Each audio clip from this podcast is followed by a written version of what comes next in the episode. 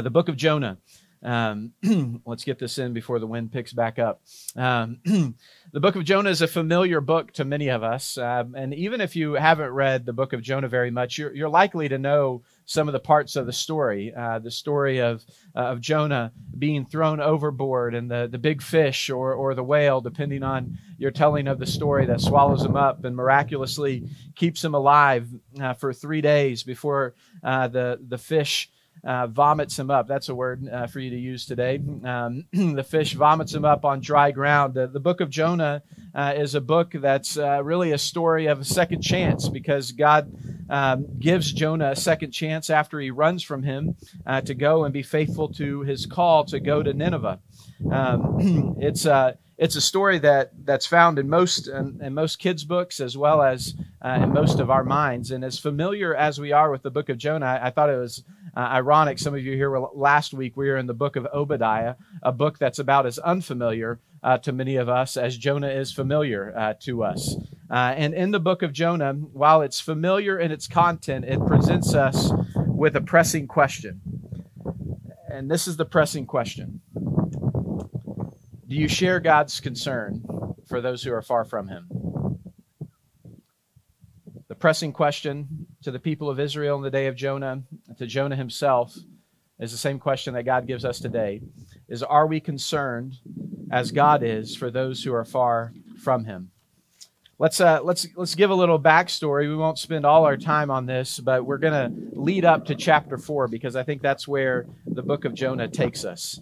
It takes us to the uh, the fourth chapter as the heart of what God has to say to his people. And so Jonah chapter uh, chapter 1 begins with God's call to Jonah to go to Nineveh. If you look in your Bible uh, in Jonah chapter 1, it begins with the word of the Lord coming to Jonah, the son of Amittai, saying, Arise, go to Nineveh, the great city, and call out against it, for their evil has come up before me. That same statement will be used again because that wouldn't be the last time God would have to call Jonah to go and do that. Uh, but it's his first call. Uh, we know that uh, Jonah was a prophet uh, in the nation of Israel. This is before, you remember those two dates uh, that, that we gave that are important? 722 is the Assyrian exile. That's when the, the northern kingdom of Israel goes into exile to Assyria. Assyria's capital is the city of Nineveh. Uh, this is before that takes place. And then 586 BC uh, is when the southern kingdom, Judah, is taken into captivity to Babylon. This is before either of those happened. Uh, and it's at a time when Israel is kind of on the upswing. They had a king, a king named Jeroboam. But here's the thing about Jeroboam Jeroboam wasn't a godly king. Uh, he was a sinful king who walked in, uh, in evil ways and didn't follow God's word. But God was gracious to Israel even as they were stubborn and stiff necked and uh, going their own way. Now, that's a word for all of us. Uh, that God was, was gracious to them and actually expanded the borders of Israel, gaining back land that they had lost during some of their other kings' reigns, restoring them to the glory of King David. And the height of Israel's uh, reign under King David was the largest that Israel was. And so God had used Jonah to prophesy to King Jeroboam that, that God was going to restore Israel to its, uh, its fuller uh, borders to, to the time of King David. You can read about that in 1 Kings chapter 14, verse uh, 25. But here's the thing about what Jonah does in the face of God's call to go to Nineveh he runs. He runs from God.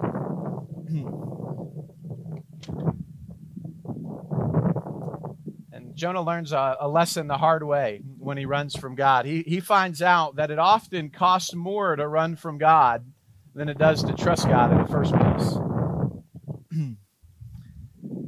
so, God, it says in verse 4, sends a storm. He hurls a storm at Jonah. Jonah gets on a ship and goes as far away uh, from, from uh, God's call to go to Nineveh as he can to, to a place called Tarshish and he runs from God. And it says he literally goes down, uh, descending down uh, away from God, running from him, not thinking. Uh, that's the thing about sin is it makes you stupid. You don't think logically because he's running from a God who's everywhere, a God who sees all things and knows all things, and yet he thinks he can run away from him.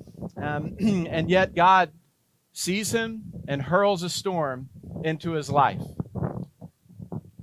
As I read Jonah this week, I just couldn't help but think about how much we sometimes underestimate what God will do to, to trace down and track down those who run from Him.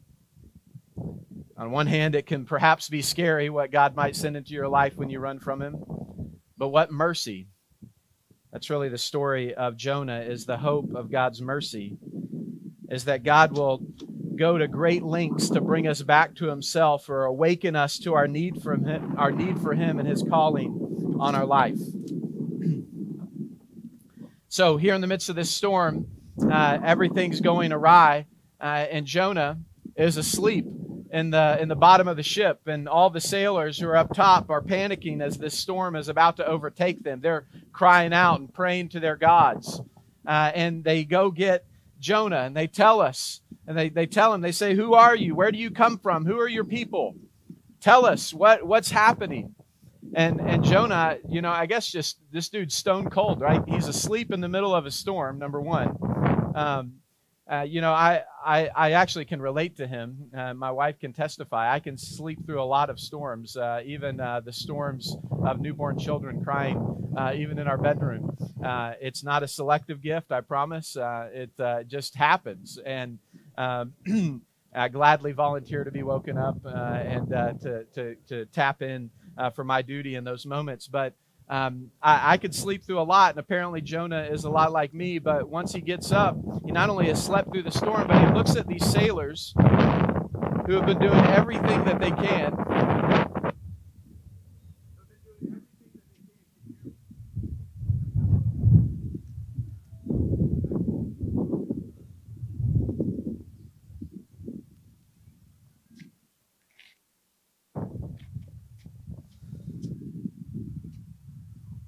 Is this any better? There we go. Let's meet outside, they said. It would be fun. Um, that's actually what I said, but uh, never mind that. Um, so Jonah looks at these guys who have been really doing every they can, everything they can to save themselves, but also to save him, his uh, sorry self, who's asleep in the middle of the storm, right? Uh, and and there he is, and he looks at them and he says, with great confidence, "I'm a Hebrew." I represent the God who made the heavens and the earth. And they're like, Well, could you give us a hand? Because the storm is about to take us over. The God who made the heavens and the earth, could you call out to him and ask him to help us? Uh, if you look at what they say there in, in Jonah chapter 4, or Jonah chapter 1.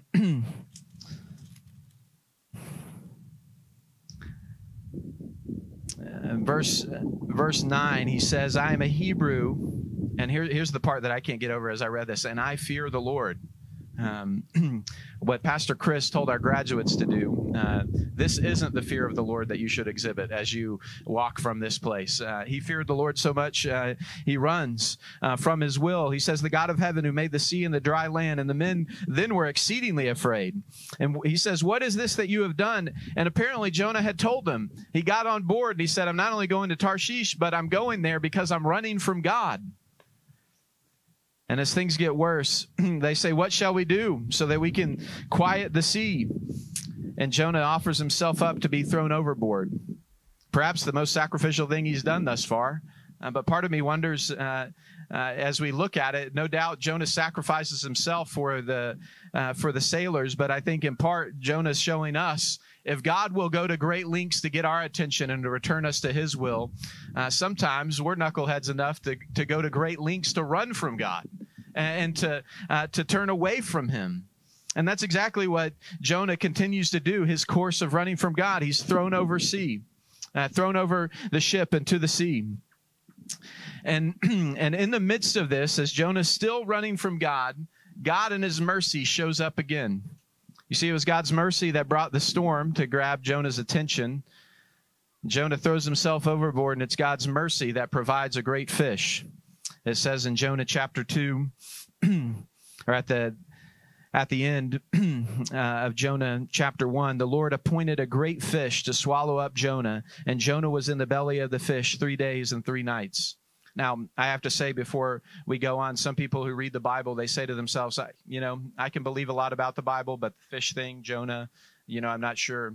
Uh, I'm not sure what to think about that. What what kind of animal was this? Was this a whale? What kind of great fish was this? Did God appoint this great fish just for this moment? I, I think I, I, look at it this way. It is no doubt um, an, a, an amazing story.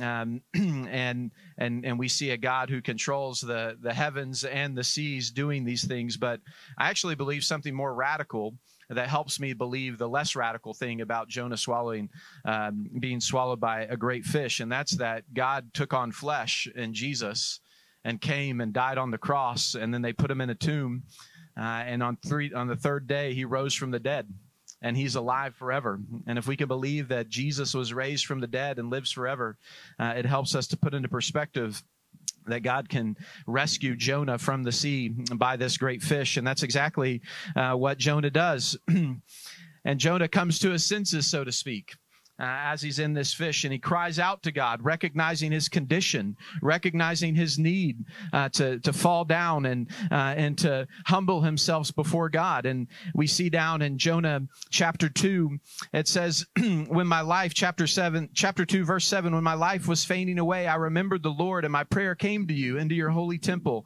Those who pay regard to vain idols forsake their hope of steadfast love.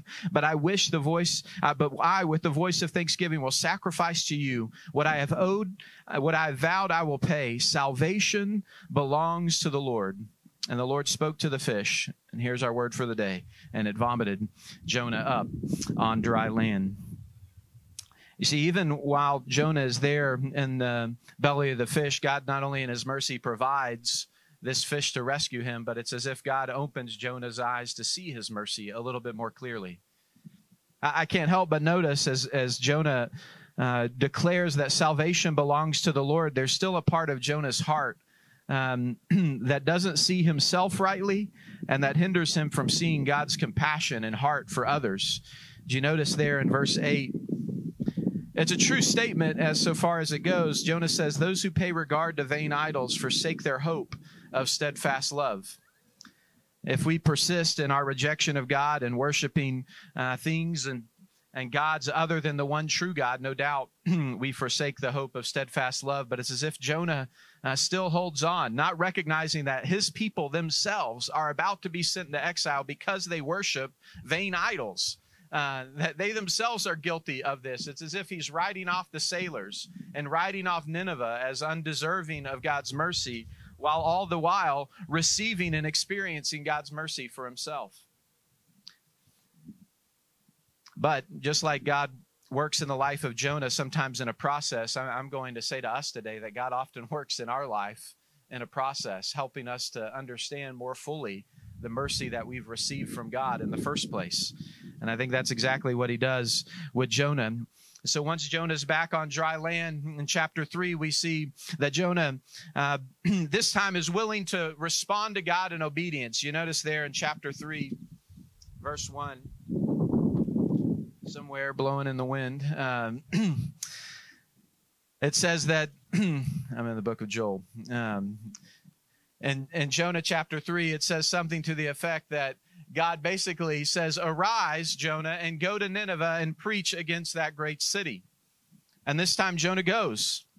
and he gets there and he, he does uh, he experiences what any preacher would love to experience. He preaches uh, in Hebrew a five word sermon. Um, which is actually what every church wishes their pastor would do. But uh, that's beside the point. It's actually eight in English, um, but uh, in the original language, five words, uh, as you notice there, uh, and as Bryce read, it says it's a pretty uplifting sermon. Yet 40 days, and Nineveh shall be overthrown. And then God does the unimaginable. The city that Jonah thought would never respond to his word and to his message respond. They believed God. They perhaps had heard the story of what God had done in rescuing Jonah. And perhaps they had had a realization, the reality uh, that the message that that Jonah brought wasn't just another messenger coming to bring a sensational story, but was something credible about it. That that God was sending a warning that His judgment was coming, and they thought to themselves, "We better turn." and seek God and ask Him to forgive us. It doesn't tell us that they became covenant worshiping people of God. It doesn't ever use the name of Yahweh. Unlike the sailors, they never make vows or, or, sacrifices to God, but, but apparently they took one step closer to God that day and their hearts turned away from violence. If you read on, the word reached the king of Nineveh and he arose from his throne and he removed his robe and he covered himself with sackcloth and ashes and issued a proclamation and a fast goes out and uh, all the, the kings and his nobles let neither man or beast, herd nor flock flock taste anything. Let them not feed or drink water, but let man and beast be covered with sackcloth and let them call out mightily to God. Here it is. Let everyone turn from his evil way and from the violence that is in his hands. Who knows? God may turn and relent and turn from his fierce anger so that we may not perish. And when God hears their cries and sees their response, he turns from his anger and this isn't God changing his mind. God isn't a capricious God. But this is exactly who God says he is that God is holy and righteous. He doesn't overlook sin. That God is gracious and merciful. He'll forgive any sinner who will call out to him. The issue is that when we hear God's message of judgment and we know God's character of being holy and yet merciful, if we will cry out in repentance, God will hear us. No matter if we find ourselves in the most violent and um, God forsaken place like Nineveh, or we find ourselves comfortably sitting in Israel, waiting to hear a message from the Lord. When we call out to Him and repent, God hears us. He heard Jonah in chapter 2, and He hears the Ninevites in chapter 3. But in response to all of this, it brings us to the heart of Jonah, and that brings us to the pressing question of this sermon.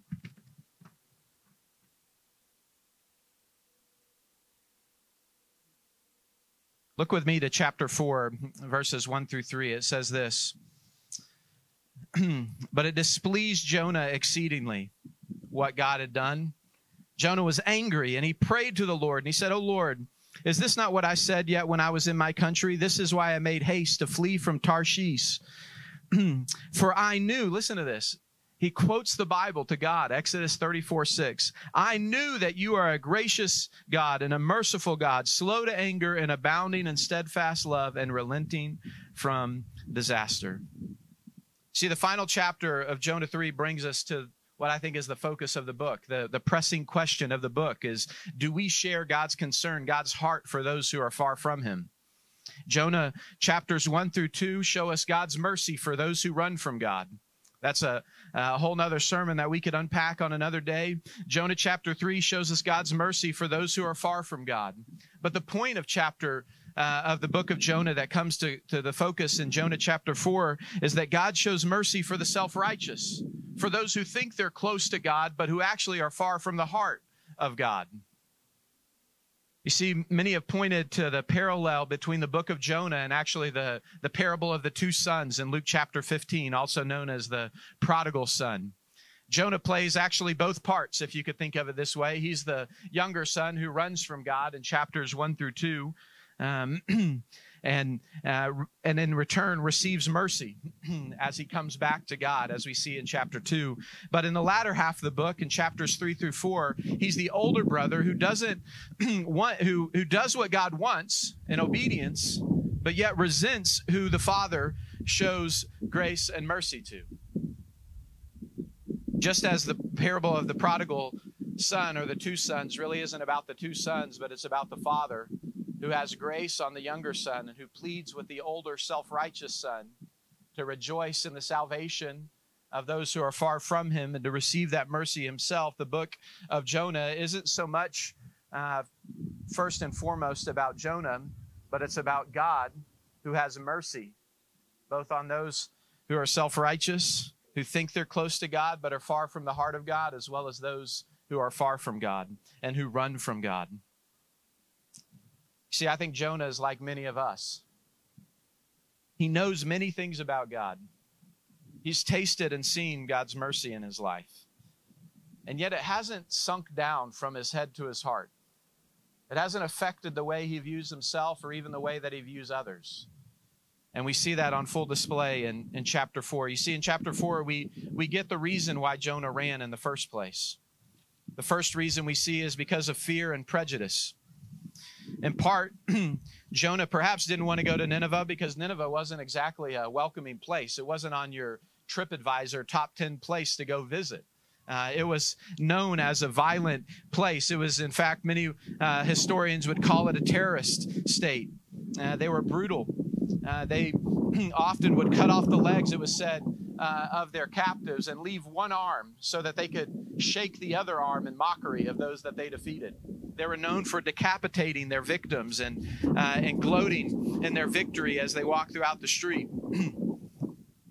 That's fearful enough. I wouldn't particularly want to go uh, to, to Nineveh myself, but I don't think Jonah's fear was mostly about his physical security. We see, in many ways, I think Jonah's more fearful for Israel's national security, if you could think of it that way. I told you about 1 Kings 14 that tell us Jonah was central to, uh, to, to declaring to King Jeroboam that God was going to. Uh, going to restore the kingdom of Israel, their borders to uh, to the larger size that they were during the reign uh, of Judah or of King David. Jonah was at the center of that. He would he would have been known in Israel as a um, as as someone who was somewhat of a patriot, so to speak. Uh, he was a proud Hebrew. We know he uh, was a proud Hebrew because that was the first way he identified himself. And to be sure, to be a proud Hebrew was not just a national statement, but it was a theological statement because God had chosen Israel to be his special people. Uh, but last week we saw uh, that that Genesis chapter 12, verse 3 tells us that God will bless those who bless Israel and curse those who curse Israel. And through Israel, God will bring blessing to all nations. We saw God keep his promise to curse those who cursed Israel and the Edomites in, in the book of Obadiah.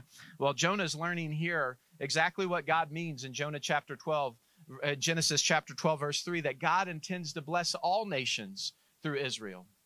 And Jonah didn't reflect God's heart and his promise that he made to Abraham because here for Jonah, he sees in his mind the people of Nineveh, the nation of Assyria, was a threat to Israel. For God to not judge Nineveh was a, a moral, uh, if, if, you could think of it this way, it was uh, it morally uh, dumbfounded Jonah. How could God overlook Nineveh's sin and violence? Nineveh's uh, pride and, uh, and the way in which they killed people ruthlessly and even came against the people of God. And at the same time, I think Jonah looked at Nineveh and thought, how in the world could God show mercy to them? God, God has mercy on us, but how could he show mercy to them? Now, to be fair, to be fair Jonah's fear was was in many ways properly founded. Nineveh, the people of Assyria, were a powerful nation that would eventually conquer Israel. But rather than taking his fear to God, he sought to protect his own interests withhold God's mercy and his grace from those that he feared.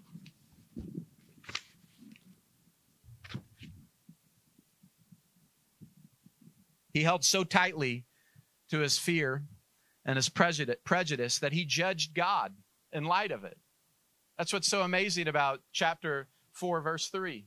He throws in God's face his character. He says, I knew you were like this, God. Rather than allowing God's character to dictate his view of people, Jonah allowed his nationalism, as it were, to dictate his view of God. He, he allowed his, his view of, of who the people of Israel were to, uh, to, to be so big in his mind that he had to constrain God's character and God's compassion for those outside of Israel. Look back there at verses 3 through 4. As Jonah reads Exodus 34 through uh, verse 6, God is gracious, merciful, slow to anger, abounding in steadfast love, relenting from disaster. Read that in light of Genesis 12:3 in which God says he promises to bring blessing to all nations. Jonah critiques God for being a glorious God. Exodus 34 is God revealing his glory to Moses. And God says, My glory is revealed in that not only am I um, righteous and just and will judge those who sin and rebel against me, but I am gracious and abounding in steadfast love, merciful, slow to anger, relenting from disaster. And God asked Jonah this searching question Do you do well to be angry? You do well to hold your pride and your prejudice in your heart, keeping you from fulfilling God's will to go to those who are far from me. We see not only pride and, or fear, I should say, and prejudice. Pride and prejudice, that's another thing. You can check that out sometime. Fear and prejudice is Jonah's problem, perhaps some pride mixed in there. But secondarily, we see comfort and security distract Jonah from fulfilling God's call. You see, Jonah decided to go outside of town. It tells us, starting in verse 5, and, and wait for God to catch up with him. Now, he was waiting, I suppose, to see what God would do to Nineveh. And when Nineveh repents and God relents, Jonah is furious. He's angry. He won't respond to God's question of whether or not he does well to be angry over God being true to his character. But there, in the midst of his anger, in the midst of his hard heartedness, God once more shows Jonah mercy because he causes a plant to grow and to come over Jonah. And this plant grows and it gives shade.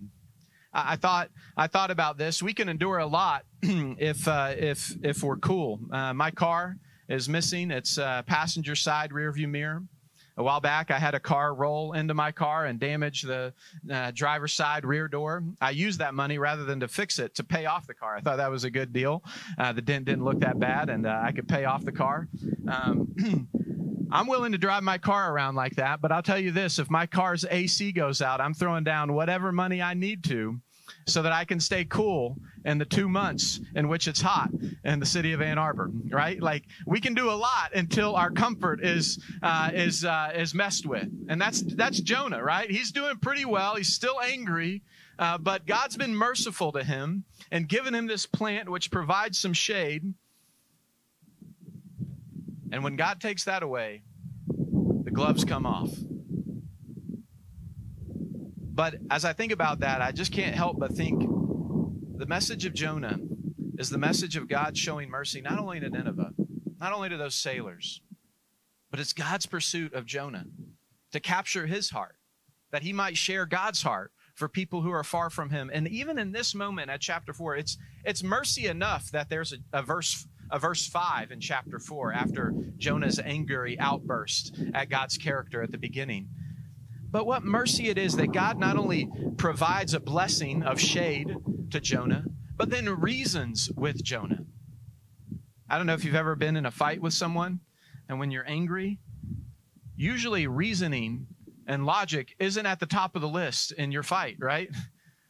But what mercy that God shows, that He doesn't match Jonah's anger with anger. He doesn't smite him for his pride and ridiculous comeback to God, throwing his character in his face. But he shows mercy to him. But then it un, all unravels in, in verse 9. We see that Jonah, that God appoints a worm to kill the plant. The plant dies, and Jonah is so angry, and God once more asks, You do well to be angry at the plant that you didn't do anything for, that I provided to you? And now Jonah's got an answer. Yeah, I do well to be angry, and I'm so upset that life isn't worth living in this world anymore. It's almost comical, and perhaps that's part of the point. God gave the plant as an act of mercy to Jonah, but God sends the worm to further expose Jonah's heart. See, Jonah had allowed his prejudice to keep him from pursuing God's mission, and then he valued his own comfort over showing compassion to those who are far from God. That perhaps is the message of Jonah for us is are we distracted by the blessings that God gives us? By the comfort that God provides to us, by the comfort which we seek, that we're too distracted from seeing people the way that God wants us to see them and being willing to go towards them in compassion. See, there are two questions that I think the book of Jonah leads us to ask. You see, Jonah chapter 4 ends with a question. God says, Shouldn't I have mercy? Shouldn't I have pity, compassion on these 120,000 people in the city of Nineveh who don't know their right from their left and their cattle? I love God's word. You gotta you gotta just appreciate that. It's been a head scratcher uh, when you read it. You're like, and they're cattle. Um, on one hand, I'm like, that's that's fitting for our city. God sees the people and the cattle, right? Like, save the bees. Um, and and and it's a reminder as as uh, as I kind of poke fun at it because it sounds so out of place as God sharing His concern for these 120,000 people in Nineveh. It's a reminder that God's the Creator of all, and He's the Redeemer of all. One day he's not only going to redeem us, but he's going to redeem all creation.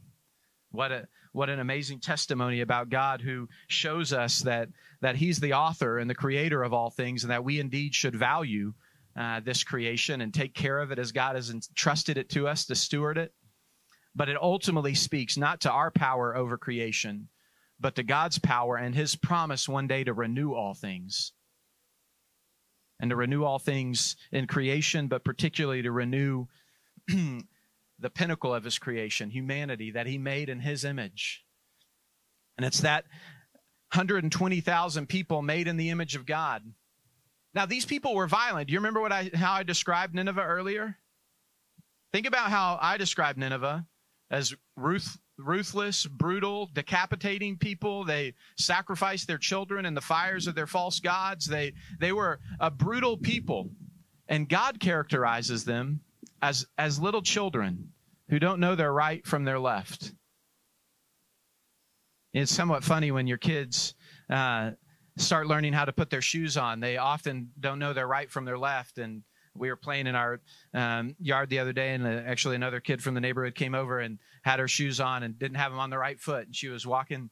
Uh, kind of funny because the shoes are uncomfortable. I've seen my kids do it, sometimes even putting on the wrong shoes on the wrong feet. And you know, when I see that, I don't look at my child and say, I cannot believe how ridiculous you are right now that you would put your shoes on the wrong. Don't you know better? You're two, John. You should know better than putting your right shoe on your left foot. Get your act together, kid. I would never do that because I know my child. I see them. I love them. I laugh a little bit, let them walk around, and I say, Come here, let me put it on the right foot. Other foot. It's, it's, it's a humbling thing to see how God views even those who, who we would look at as the most brutal and far from God that we can imagine. That he sees them as children. Now, don't get me wrong, God's just. He will judge. We saw the book of Obadiah. God will not be mocked. But a God who's just and righteous is also steadfast in love and gracious and merciful.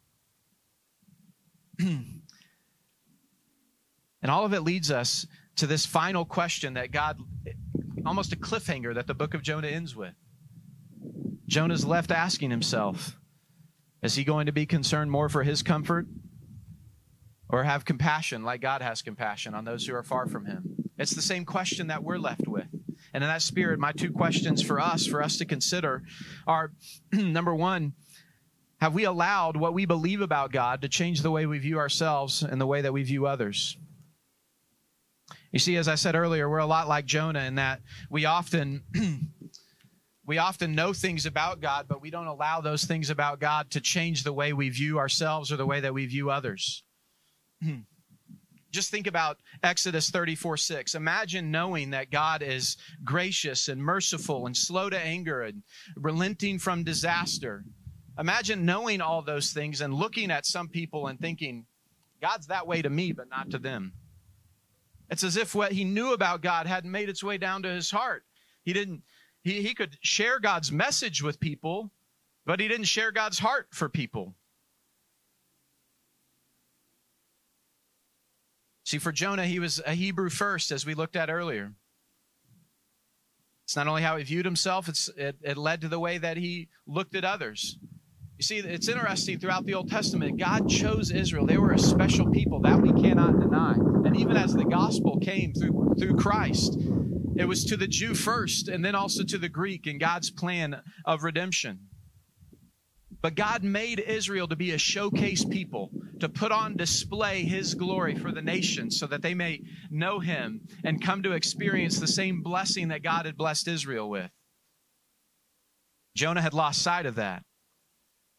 See, for Jonah, being Hebrew is not just an ethnic identity, it was a theological implication. He was part of God's chosen people. They knew God. But the thing about knowing God is nobody can be proud of the fact that they know God because we didn't figure it out. We didn't introduce ourselves to God. God introduced himself to us. In Galatians chapter 4 verse 9, Paul would say, "Now that you have come to know God," and it's as if he catches himself, and he says, "Or rather, you've come to be known by God." That's God's mercy and grace to us, not that we know him, but that he knows us and he's made himself known to us. When we know God's mercy, it changes us. We, we see this in the gospel. The gospel of Luke, we see when, when Jesus uh, forgave uh, a woman uh, in Luke chapter 7. He tells his disciples, if you've been forgiven of little, you will love little. But in return, if you've been forgiven of much, you will love much. And the issue is, how do you see yourself? How do you see your sin? Do you know that you've been forgiven of much, which means that you know yourself a great sinner and God to be a great Savior? If you do, in turn, it changes the way you see yourself, having not earned God's love and mercy, but having received it. And in turn, it changes the way you look at others.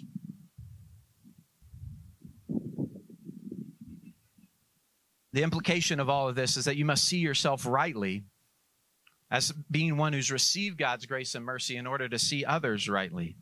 Uh, there's a little book by Tim Keller called The Prodigal Prophet, which goes through much of the book of Jonah. and Jonah obviously brings us to these issues of race and ethnicity and how we view ourselves and how we view others. And Keller says Christians still have the same jobs, the same families, the same racial and ethnic backgrounds, yet God's love in Christ now becomes the most fundamental source of our self worth. This displaces but does not efface or remove our other identity factors like our racial or ethnic identity. That means when you become a Christian, you don't stop uh, to apply it to our context being Chinese, Korean, black, white, Hispanic, or any other uh, identifying background. But now those things don't define you as they fully did. You do not rely on them for worth and honor in the same way. Being a Christian gives you some distance and objectivity so that you can see both the good and bad parts of your background and culture and identity more clearly than many who are still relying on them for their fundamental self worth. Paul shows us that there's neither Jew or Greek in Christ. And yet, Paul keeps his Jewish customs and practices as a part of his identity and longs for his people, the people of Israel, to come to know him in Romans 9. He said, I would be cut off from God if my people would come to know you, God. Paul wasn't ashamed or didn't deny or turn away from his background, but those things were put into perspective. I love how one author put it. It says Christianity is not a flight from one's original culture, but a new way of living within it because of the new vision of peace and joy in Christ. And throughout history, we've always erred, not when we've allowed and celebrated the unique aspects of our culture, but when we've elevated our culture over and above God. When we've allowed our culture to dictate the way we view ourselves and the way we view God. this is at the heart of racism that elevates its view of one people over another. And I think what What's most telling if we are allowing our view of God, our identity in Christ to shape our other identities, it doesn't do away with them, but it brings them into the right perspective. It's when we have the ability to actually look at our own background, whatever it, whatever it might be. In my case, as a white American, to look at my background and be honest with its faults, be honest with its sins I think in many ways in our own culture, this is the, the process and the struggle that, that goes on. It's, it's as if we're scared sometimes to look at the past and tell the truth that hurts. And this isn't just true for one people that need to do this, but it's true for all people. That if we can have some, uh, some self, uh, some critique of our own background, not because we think ourselves better than others, but because we have a different lens with which we look at ourselves and we look at the world now. The lens of God's mercy that's changed us and changes the way we view ourselves and changes the way we look at one another, especially those who are different than us. Just like Jonah, I think this is a process, not just an experience, not an enlightenment. It's something that happens as we submit ourselves to God. I can assure you that it won't happen on social media, but it will happen in community. As we allow our view of who God is, as we reflect on who God is and what He's done for us in Christ, and as we live out who God says we are in Christ, that we become who God wants us to be. Have you allowed your view of God, His radical mercy and grace that's changed you, to change the way you view yourself and the way that you view others? And then finally, are you willing to embrace God's mission, no matter the cost? See, the book of Jonah falls in, in the line from Genesis chapter 2, Genesis chapter 12, verse 3 to Matthew chapter 28. It falls within the trajectory of God's mission to take his name and make his name known among all nations. the trajectory of God bringing his blessing to all nations and God sending us out to make disciples of all nations. We, like Jonah, are called to go and to take God's message to the world. The message that brings God's mercy to all people. The message that God's judgment didn't fall on us, but that it fell on Jesus. Jesus, like Jonah, was in the grave for three days, three nights, defeating sin and death and rising victoriously from the grave. It was in Matthew chapter 12, verses 38 through 41. Some scribes and Pharisees came to Jesus and they said, Teacher, we wish to see a sign from you. But he answered them. He said, An evil and adulterous generation seeks for a sign, but no sign will be given except the sign of the prophet Jonah. For just as Jonah was three days and three nights in the belly of the great fish, so will the Son of Man be three days and three nights in the heart of the earth. The men of Nineveh will rise up at the judgment with this generation and condemn it, for they repented at the preaching of Jonah. And behold, something greater than Jonah is here. See, God rescued Jonah through the fish. God rescues us through the cross of Christ. That's the sign of Jonah. And it was actually the people who were far from God who had ears to hear and repented that Jesus says will rise up in that day and condemn his own generation. Perhaps we could even say our generation, because we have a greater sign than even Jonah. And yet we still harden our hearts in pride and run from God, as well as in self righteousness, thinking that we know better than God. See, I believe since God brought Jonah back from a near certain death, the people of Nineveh listened to his message perhaps a little more closely than they would have otherwise. We bear a message that God put Jesus to death for our sins and raised him from actual death. How can we not take that message to the world when Jesus has sent us to make him known? See, when we read the, the story of Jonah, we see it perhaps in light of the story of the, the two sons in the Gospels, but also I can't help but think of the Good Samaritan. The Good Samaritan's the antithesis to Jonah, right? Jonah doesn't share God's heart of compassion for those who are far from God. But the Good Samaritan helps his neighbor, even though he would be, have, have been considered his enemies. the Levite and the priest from Israel walk around the helpless man, perhaps too busy or un- unwilling to be bothered. The Good Samaritan didn't see his enemy as an inconvenience, but a person in need. The Good Samaritan didn't call.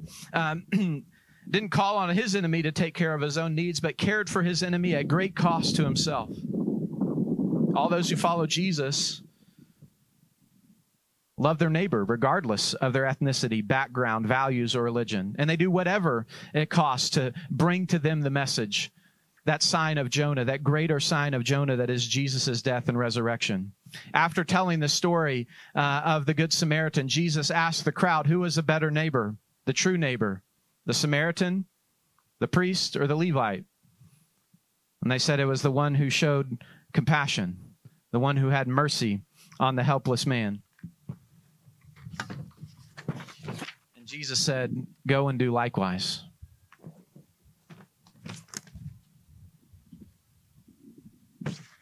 One day you're going to tell the story about my notes in this sermon. It's going to be awesome. Go and do likewise. See, on the one hand, we're like Jonah today that we demand justice often but leave no room for mercy.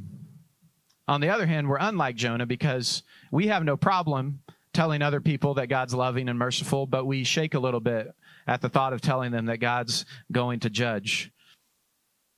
You see, I think to share in God's mission, we have to share in his concern for all people. That means two things. At TCC, we say it this way it means that we declare the gospel that speaks of both God's judgment as well as his grace and mercy, as well as display his character and the way that we love our neighbor and we seek their good. See, God confronted Jonah for being willing to preach to the people of Nineveh, but not actually loving the people of Nineveh. Do you see yourself in Jonah? I don't know what fears or prejudices perhaps occupy your heart.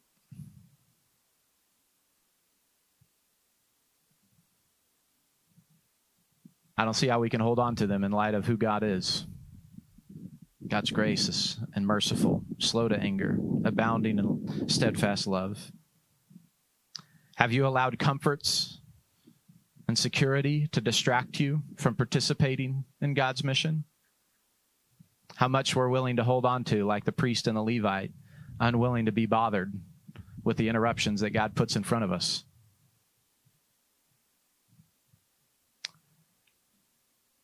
We can't preach to our city if we don't love our city, if we don't share God's heart for our city.